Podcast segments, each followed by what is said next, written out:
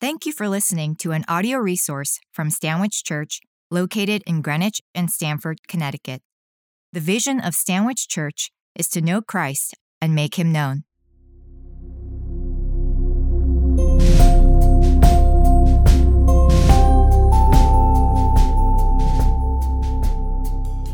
New Testament lesson for today is from Acts chapter 2, verses 42 through 47. This can be found in page 1082 of your Pew Bible. The number of those who believed in Jesus grew exponentially after the Holy Spirit was poured out at Pentecost. These verses describe the early Christian community that began to form as a result. A reading from Acts chapter 2, beginning with the 42nd verse. And they devoted themselves to the apostles' teaching and the fellowship, to the breaking of bread and the prayers. And awe came upon every soul, and many wonders and signs were being done through the apostles. And all who believed were together and had all these things in common. And they were selling their possessions and belongings and distributing the proceeds to all, as any had need. And day by day, attending the temple together and breaking bread in their homes, they received their food with glad and generous hearts, praising God and having favor with all the people. And the Lord added to their number day by day those who were being saved. May God add his blessing to the reading of his holy word. One of the things we're very excited for this upcoming year is the opening of our Stamford campus. Currently, Pastor Gina and I are getting together and praying and planning and meeting with our core team every week. And as we do so, we can't help but get the sense that God is going to do incredible things through this ministry. During our planning time, though, I've had some really interesting questions asked of me about the Stamford campus and Stamford worship services.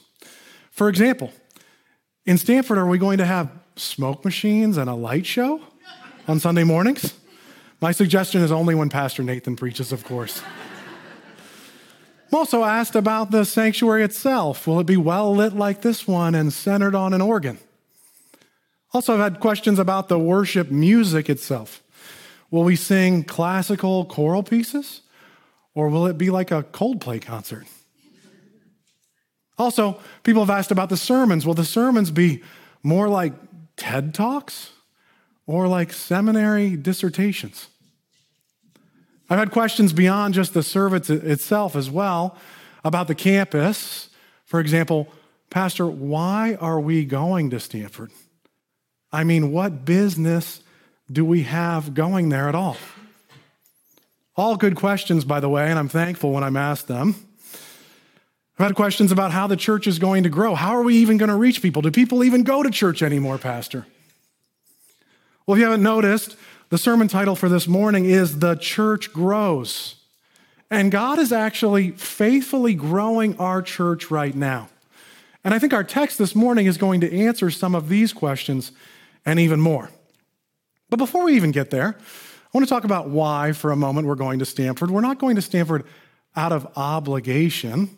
No one's telling us we have to be there.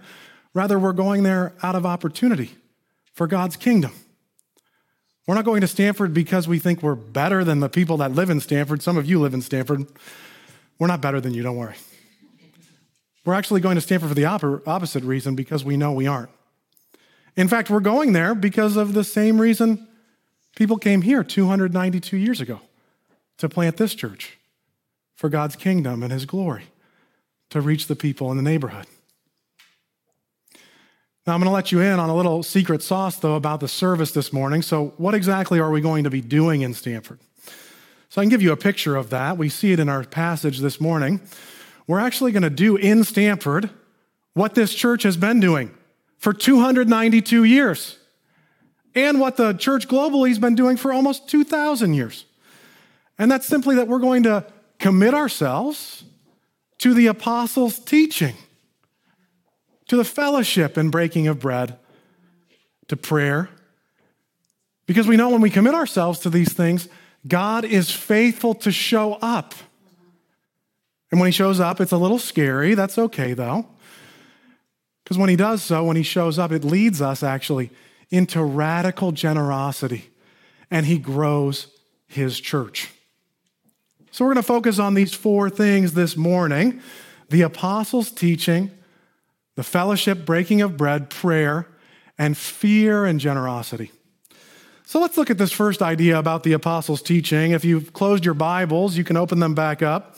We're on page 1082 of your Pew Bible, Acts chapter 2, picking up in verse 42. It says this And they devoted themselves to the apostles' teaching. Let's just stop right there. So, where are we at in the scriptures? Who is this group they that's being referenced to in verse 42? Well, if you remember two weeks ago, Pastor Nathan preached a sermon on a sermon, a little bit of inception going on there. And uh, he preached about Peter and Peter's message post Pentecost. If you remember in Jerusalem, there were Jews and proselytes to Judaism from all over the Roman Empire that had come to Jerusalem for the celebration of Pentecost.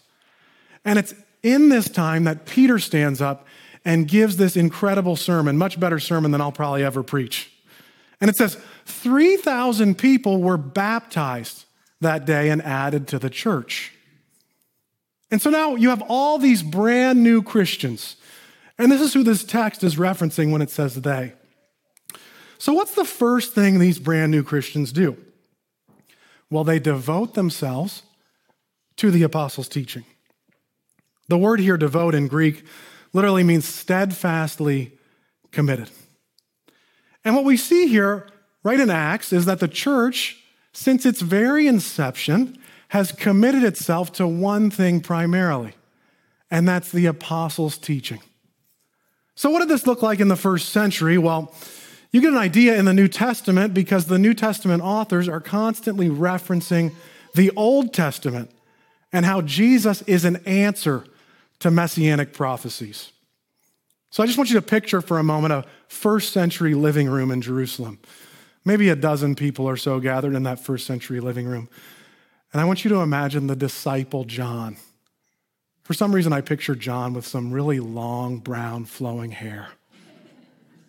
And John's seated there around this interesting group of people. On his left is an Orthodox rabbi who happened to be there on the day that Peter was preaching. He's in his full garb and he's come to believe that Jesus is the Messiah. On his right is a slave that was running some errands that day for his master, and he happened to hear the word of God too. You can tell he's a slave because on his arm is the brand of his owner's family's seal. Across the room is a wealthy woman from Rome. She was on business travel to Jerusalem at the time. And John and Peter happened to walk by her one day, and she was sick. And their shadow, through the Holy Spirit, healed her. And she came to believe. Yeah, there's actually a story in Acts where that happens. Pretty incredible stuff. And so, as John's gathered in this living room with this diverse group of people, what does he do? Well, he reminds them of the prophecies in Isaiah about how Jesus was born of a virgin about how Jesus was the suffering servant that went to the cross for them. I wonder if John even shared eyewitness accounts. If he said to them, I was there on the day they crucified our Lord. I saw when the Romans nailed him to the cross. I saw when he bled and died for you and for me. I imagine it was in these conversations in the first century where John and the other disciples probably thought to themselves, we need to write this stuff down for the next generations. You see, this is the apostles' teaching. And this is the primary thing the church has focused on for 2,000 years. And this is what we primarily focus on here at Stanwich Church. We believe the same thing that the church fathers believed that the Word of God, the Bible, this is where we find the apostles' teachings today that it's all sufficient.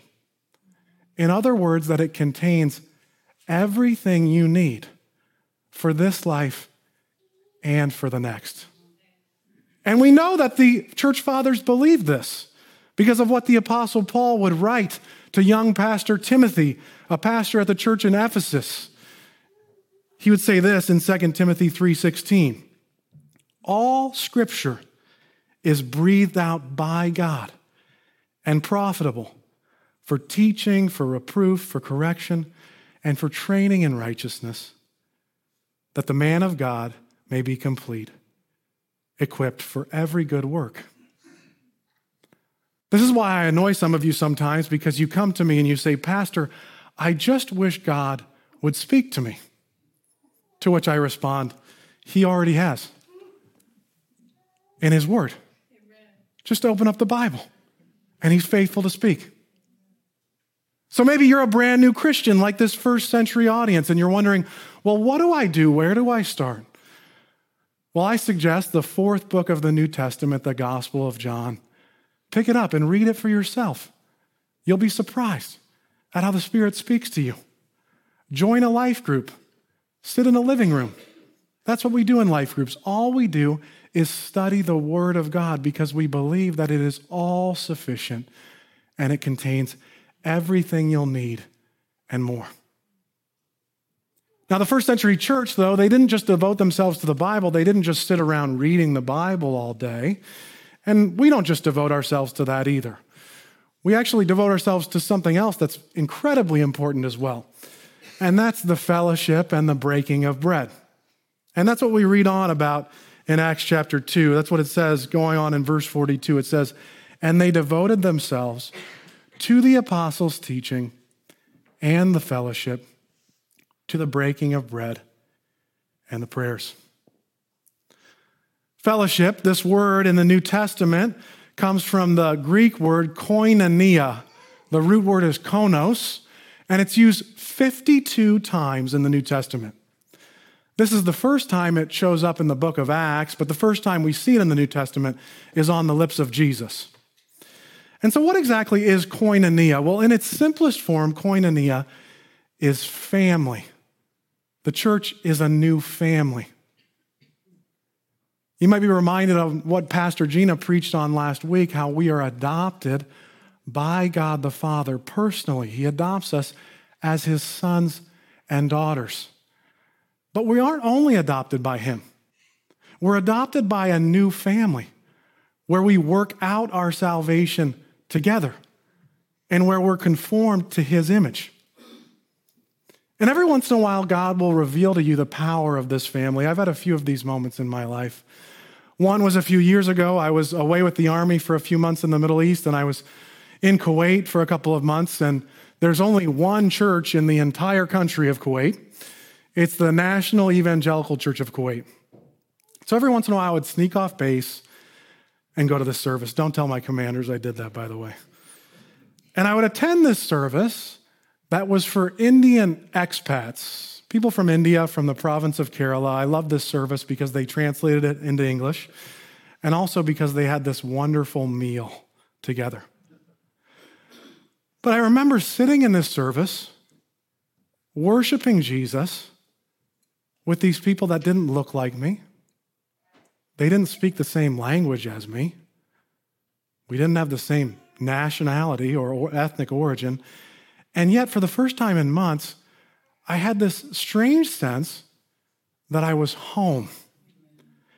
And what was so humbling for me is after the service, they invited me to their meal every Sunday. And these people, they were in Kuwait working for nothing, serving the Kuwaitis. These were poor people. But they shared their food with me because we were family, because we were a part of a higher fellowship. You see, in some ways, I shared more in common with these people than I did with a lot of the soldiers that I shared the same uniform with. And this is the interesting thing about the family of God, about this koinonia. It's incredibly diverse. And that's part of its beauty. That's part of the power of God, that He could unite people from every tribe, language, and tongue. And we actually see Jesus doing this with the 12. Maybe you've never noticed this, but the 12, they weren't actually all on the same page.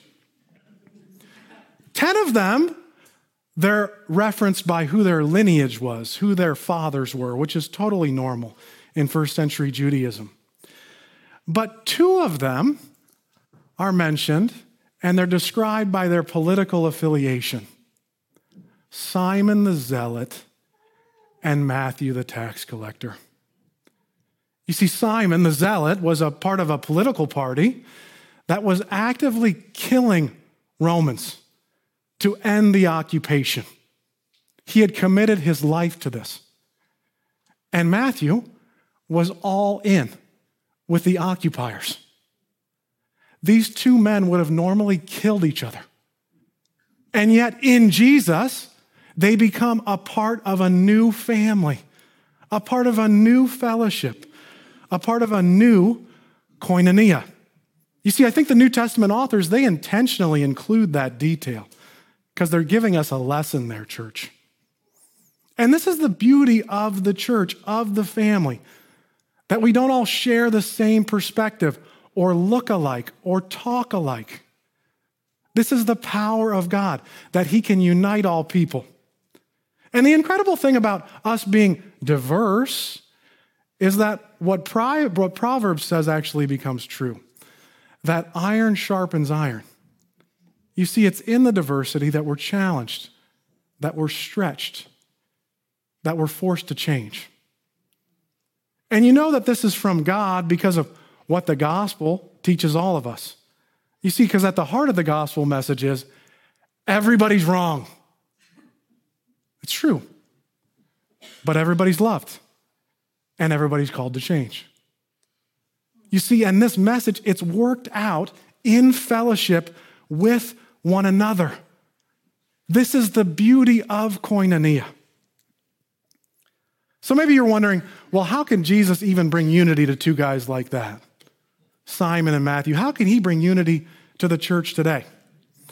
Well, I can tell you, it's not possible in our own strength to have unity, but with God, all things are possible. And the main way God unifies his church is by getting us to pray together. That's what we see here right in Acts 42. Did you notice that? It says, and they devoted themselves to the apostles' teaching and the fellowship, to the breaking of bread and the prayers. The early church, from its onset, was devoted to prayer. And this is incredibly important for us. It reminds me of what famous Danish theologian Soren Kierkegaard once wrote Prayer does not change God, but it changes him who prays. So, how does prayer change the one who prays? Well, believe it or not, prayer is what we were all designed for because we were all designed for a relationship with God. And in prayer, we grow in that relationship and God conforms us to his image. You see, in prayer, what we acknowledge is first that we are not God something that's actually pretty challenging me for, to, for me to admit sometimes. And not only do we acknowledge that in prayer, but we acknowledge that we need God. You see, prayer, it's the ultimate leveler because it reveals to us that all ground is level at the foot of the cross. You see, in prayer, we're actually recentered not on ourselves and on God. Our focus shifts off of ourselves and onto Him, the King of Kings and Lord of Lords. And this is what changes us. This is what reorients us. This is what unifies us.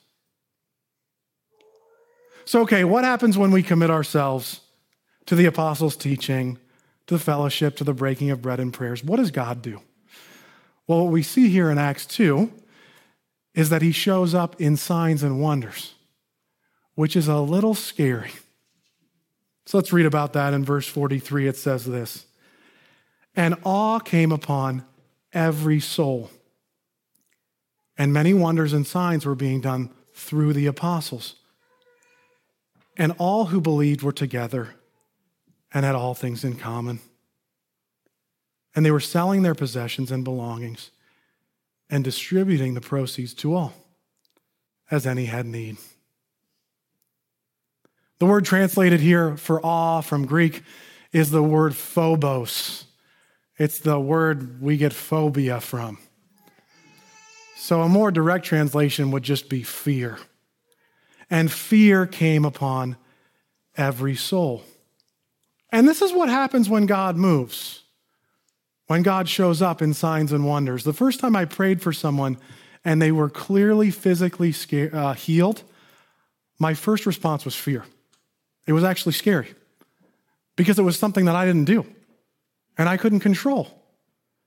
And I just want to take a moment to redeem the fear of God for us. In the book of Proverbs, we read that the fear of the Lord is the beginning of all wisdom. So there's something in this. There's a moment in the New Testament in 1 Corinthians 4 where Paul, he's mulling over this fear of the Lord in connection with his relationship with Jesus and the church and himself. And he says this really interesting thing. I love it. It's 1 Corinthians 4. He says this I care very little if I'm judged by you or any human court. In other words, he says to the church at Corinth, I don't care what you guys think of me. But he goes on, indeed, I do not even judge myself. He says, I don't even care what I think about myself. Kind of a wild thought, right? My conscience is clear, but that does not make me innocent. It's the Lord who judges me. So, what is Paul saying here? Well, if you think about it, he's referencing how in life, when we go throughout life, it's almost as if we're in a courtroom every day and we're trying to prove ourselves to others and to ourselves that we matter, that we're important. And what Paul is acknowledging here is through the fear of the Lord, through what Jesus has done for him, that he's able to step out of the courtroom.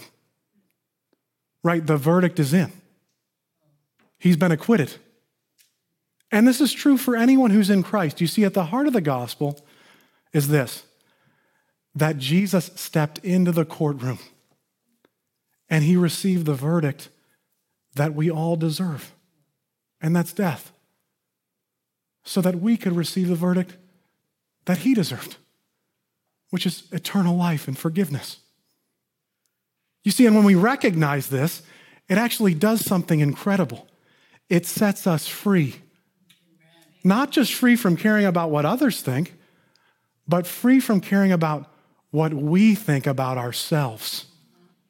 That's true freedom that we can find in Christ. And that's what God desires for each one of us. So, what happens when God sets us free? What happens when we fear Him rightly? Well, it leads us to doing things we never thought we could do. One of which is being radically generous with one another. That's how the early church responds. Did you see that in verse 44? It says, And all who believed were together and had all things in common. And they were selling their possessions and belongings and distributing the proceeds to all as any had need. This is radical generosity. Now, just a few contextual notes. This passage, it's been abused throughout the centuries. In the 20th century, people tried to say that this supported socialism, but this is not ancient socialism. There's a difference. Socialism is always top down, it's always imposed by the powers that be. But this isn't top down generosity. This is generosity from the heart. These people are choosing to give freely to one another, not out of compulsion, but out of love. And believe it or not, church, we still do this today. This is a generous church. In fact, everything we're experiencing in this room right now is because of someone's generosity. Think about it with me for a moment. This pulpit, this wood, it was paid for by someone's tithe someone giving freely to the church. The warm air we're breathing right now, it was paid for by someone giving freely to the church. This very building that we are in right now, worshiping Jesus in, was given freely. And for those of you that were here during the capital campaign, you know that it was sacrificial giving. People gave far above and beyond what they ever thought they could. And this is what the fear of the Lord motivates us to do. It motivates us to be generous with one another. And this generosity, it's not just financial. In fact, the very reason I'm standing before you today is because of other people's generosity. The reason I'm a pastor is because I had mentors who poured into my life as a young man. In fact, I had a mentor that led a Bible study for me when I was in middle school. By the way, if you think I'm annoying now, you should have met me in eighth grade. His name was Walt Markowski.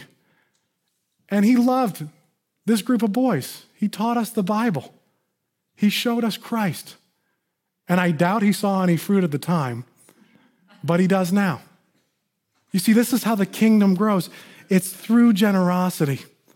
And that's what we see ultimately in this text is that when we commit ourselves to the apostles' teaching, to the fellowship, breaking in bread of prayer, and when we give to one another, what we see ultimately is God, He uses this not for us, but to grow His church, for those who have yet to join us. That's what we read here in verse 47. It says, And praising God and having favor with all the people, the Lord added to their number day by day those who were being saved. You see, the church is ultimately an organization that isn't designed for those in it, it's designed for those who have yet to join. And this is what excites me about Stamford. We're building this building and launching this campus not for us, but for those who have yet to join us. For the people in Stamford that God loves and that He's calling back to Himself. This is why we're going to Stamford. Not for us, but for Him and for His glory and for His kingdom. In the coming weeks during Lent, we're going to hear more about that. But I know there's someone still probably thinking, well, Pastor, you've conveniently left out what the worship music will be like in Stamford. And you're right, I have. And I'll hold to it. And I haven't mentioned it honestly because I don't really know what it's going to look like if I'm honest. But I do know this that in Stamford, our church will continue to devote itself to the apostles' teaching, to the fellowship, breaking of bread, and the prayer. Because when we do so, God shows up, which is scary, but it leads to generosity and the growth of his kingdom. Thanks be to God.